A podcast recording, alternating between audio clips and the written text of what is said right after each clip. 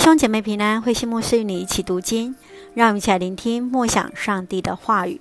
雅歌第七章第一节到第九节，美丽的新娘。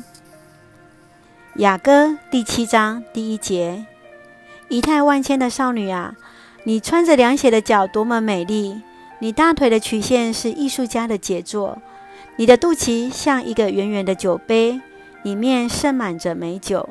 你的腰像一束麦子，四周围有百合花围绕着。你的双乳像一对孪生的小鹿，像一对羚羊。你的脖子像象牙的塔，你的眼睛像西什本城的水池，靠近那著名城市的门边。你的鼻子像黎巴嫩塔那么可爱，朝向大马士革屹立。你的头挺立像加密山，你的秀发像光泽的缎子，把君王的心都迷住了。你多么秀美，多么可爱，亲爱的，你多么令人陶醉。你的身材亭亭像棕树，你的双乳像一串串的果子。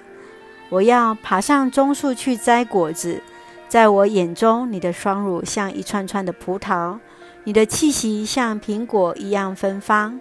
我要亲吻像上好的美酒，让美酒流入我的爱人的口中，流入他唇齿之间。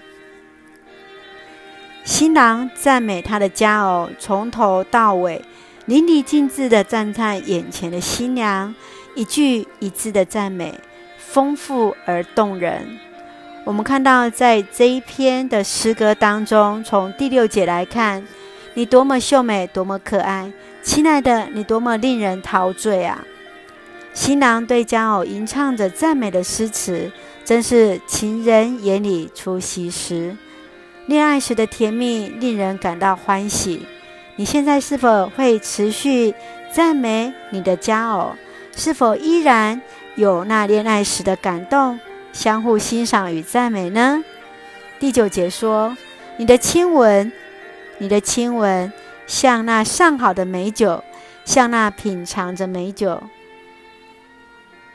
让美酒流入我爱人的口中，流入他唇齿之间。”我们看见酒会醉人，爱情也是。新郎他在诉说着新娘的亲吻。